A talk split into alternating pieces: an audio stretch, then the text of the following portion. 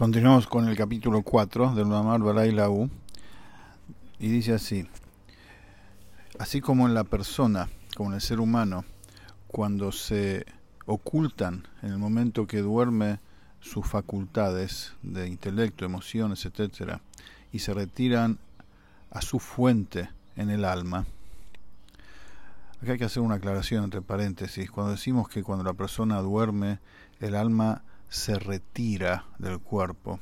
El significado es, o sea, no es que se retira y nosotros podemos imaginar como algo que se va para arriba, para los costados, no. El alma es algo espiritual.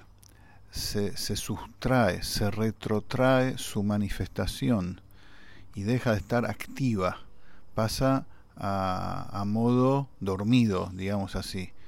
O sea, está dentro del cuerpo pero no está activa. Eso significa que se retira, se oculta. De otra forma, eh, si hay una separación literal, ahí ya es el momento que la persona se va del mundo. Ahí es cuando se va del todo, se desconecta del cuerpo. El momento del sueño, sin embargo, no es que se retira, sino que se oculta del cuerpo.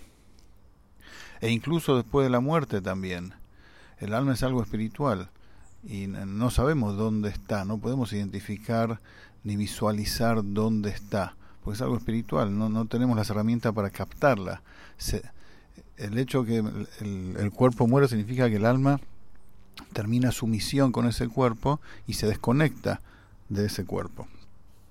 Bueno, volvemos a nuestro tema. Entonces, cuando la persona duerme, el alma se oculta y se retira, entre comillas, a su fuente y raíz en la esencia del alma. Entonces, el, el defecto, lo que falta acá, lo que falta en el momento del sueño es en relación a, los cojotagluim, a las, a las facultades manifiestas del alma. Porque si bien queda algo, pero están de manera desordenada. Y eso se ve cuando la persona sueña, que sueña cualquier cosa. Pero en relación al estado de las facultades del alma como están incluidas y contenidas en el alma misma, en el momento que la persona duerme, si bien ahí eh, se igualan todas, no es una más importante que la otra porque ahí lo que brilla es el alma, eso no representa un defecto, al contrario, cuando están ahí de manera, de modo incluido y contenido en el alma, están perfectas, están íntegras, porque están ahí unidas a su propia esencia y están más íntegras y perfectas de cómo están en, en su estado manifiesto en el cuerpo. Eso es cuando la persona duerme. Es decir, la falta es en relación a la manifestación de, las facultades en el cuerpo, pero las fuerzas del alma en sí misma están en un estado muy superior e, e, y más y, completamente perfecto, íntegro, pues están en su fuente y raíz. Así, exactamente así, es el objeto del ejemplo. Estamos analizando cómo es la relación de Hashem con su creación en el momento en, la época del Betamigdash, donde ahí sí había manifestación de Hashem en el mundo, que se veía literalmente la presencia de Hashem con sus milagros constantes, permanentes en, el Betamigdash, en el Santo Templo de Jerusalén, en comparación con la época de Galut, después que se destruyó el Betamigdash, los judíos nos dispersamos hasta este preciso momento en los cuatro puntos cardinales del mundo y estamos esperando que llegue el Mashiach todo el tiempo para reunirnos de vuelta en la tierra de Israel la reconstrucción con el tercer Betamigdash. Pero mientras tanto, estamos en un estado de sueño. Estamos en un estado en que, como si fuera, como ya explicamos, como si fuera Hashem duerme. Es decir, porque todo está mezclado, todo está dado vuelta. Y la ocultación en, este, en esta época es que la claridad de la manifestación de Hashem lo que pone las cosas en su lugar, se eleva a su fuente y raíz. Pero, ahora es el paralelo con el sueño, cuando la persona duerme, allá en la fuente y raíz de las cosas, donde empiezan a surgir en el pensamiento de Hashem las cosas que van a ser creadas, en ese estado, las almas judías, con toda su virtud y potencia, están con todo el entusiasmo porque brilla ahí la esencia de los Yehudim, unidos a Kadosh Baruj unidos a Hashem. Así como las fuerzas del alma, en su estado de, de, estar incluidas y contenidas en la esencia del alma, están íntegras. Así también, así también las almas judías, cuando Hashem se oculta del mundo, en la época del exilio diaspórico y retrotrae su manifestación, su claridad hacia su fuente, ¿qué brilla allí? Brilla en el pensamiento de él el objetivo de la creación, que son las almas judías y su virtud. Y ahí están con todo el entusiasmo. Como dice acá el Rebe, mit ganzen Sturm, con toda la movilización, con todo el entusiasmo. Pero eso solamente, eso solamente en la fuente y raíz de las cosas, que no está abierta a nosotros esa visión. Sin embargo, en el Sedrish Talshelut, o sea, en el, en el desarrollo progresivo del proyecto de la creación, cuando Hashem va realizando todo para que las cosas se vayan materializando, no se nota la virtud de las almas judías. Y por eso está todo desordenado. Por eso lo de arriba está abajo, lo de abajo está arriba, etcétera, y de ahí deviene la época del Galut, donde no están claras las cosas. Pero, como dice la Megilá, que es llena de Dash Melech, cuando se perturbó, ¿qué significa ahora entonces en este contexto, después de toda esta extensa explicación, que se perturbó el sueño del rey, se perturbó el dormir del rey, que es Hashem, dejó de dormir, quiere decir, entre comillas, dejó de dormir, que se proyectó y se manifestó desde la fuente y raíz de, las, de la divinidad, las cosas tal cual como son en su lugar. Y eso se manifiesta de manera interior en la creación. O sea, encaja y encastra perfectamente y las cosas vuelven a acomodarse. Entonces, en esa instancia se revela la virtud y la, la especial distinción de las almas judías, mitashturem, con entusiasmo, con movilización, con alegría. Mudgash odioter, dice Rebe, de acuerdo a esta explicación entonces, se entiende, se, se, acentúa incluso más cómo en la época actual del Galut hay una coexistencia de factores, de factores opuestos. Es decir, por un lado, en esta época el aspecto que distingue a las almas judías es muy superior a como era en la época del Betamigdash.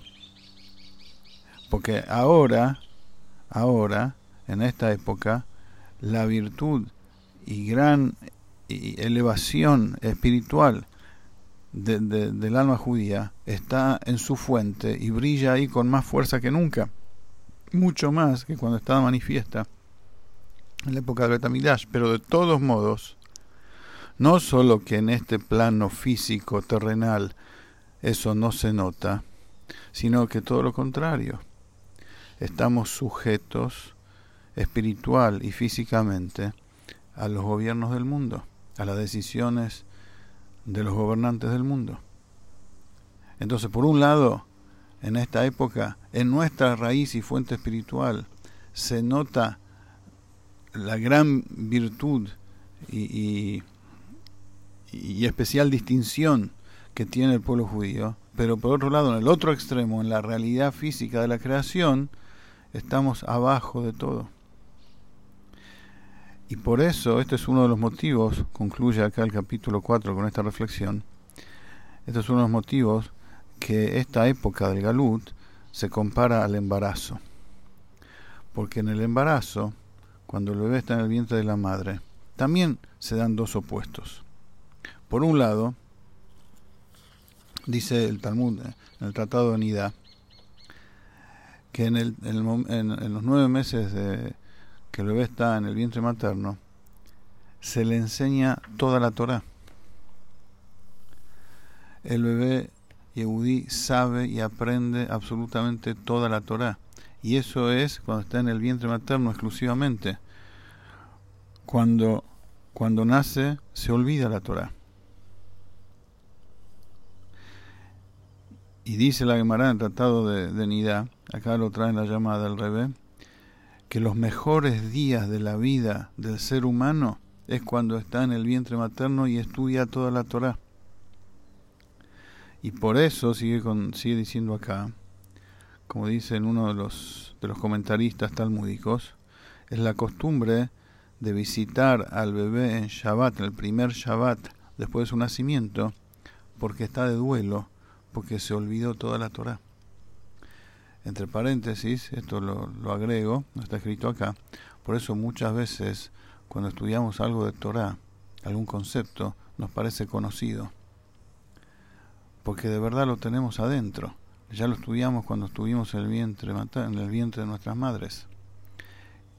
O cuando, cuando escuchamos un concepto de judaísmo y decimos esto y sentimos que esto es mío, esto me pertenece, esta es la verdad de la vida, me siento como en mi casa escuchando esto porque en realidad es nuestro, ya lo tenemos incorporado dentro, solamente que por momento lo tenemos, lo tenemos olvidado. Entonces, en el, volviendo al mamar, en el estado de embarazo, el bebé está en la mejor etapa de su vida, tiene toda la sabiduría de Dios en su alma, en su cabeza, pero al mismo tiempo, en, esa, en, ese, en esos nueve meses, su cabeza está entre sus piernas. Y no se nota en ese momento la cualidad distintiva y superior de la cabeza por sobre las piernas. Y más todavía, la cabeza está entre las piernas e incluso no tiene autonomía para comer, come solamente lo que su madre come y no a través de la boca, a través del ombligo como explica en extenso el Alter Rebbe en los, en los mamarim de este tema. Vemos entonces que así como el embarazo, el estado del bebé en la panza, en el vientre materno, representa dos situaciones extremadamente opuestas. Por un lado, está gozando de un nivel espiritual que difícilmente vuelva a gozar en los días de su vida después de nacido, pero por otro lado, no se nota no se nota para nada eso, al contrario, la cabeza está agachada entre las piernas. De la misma forma, por eso el galut se compara con el estado de embarazo. No se nota lo especial de las almas judías, a pesar de que en este momento, en nuestra raíz y fuente, gozamos de una integridad impresionante, mucho más, mucho más que en otros momentos. Pero justamente el estado de galuta ahora en esta época se llama embarazo, porque es previo al gran nacimiento. El nacimiento será con la llegada del Mashiach. Continuamos la próxima.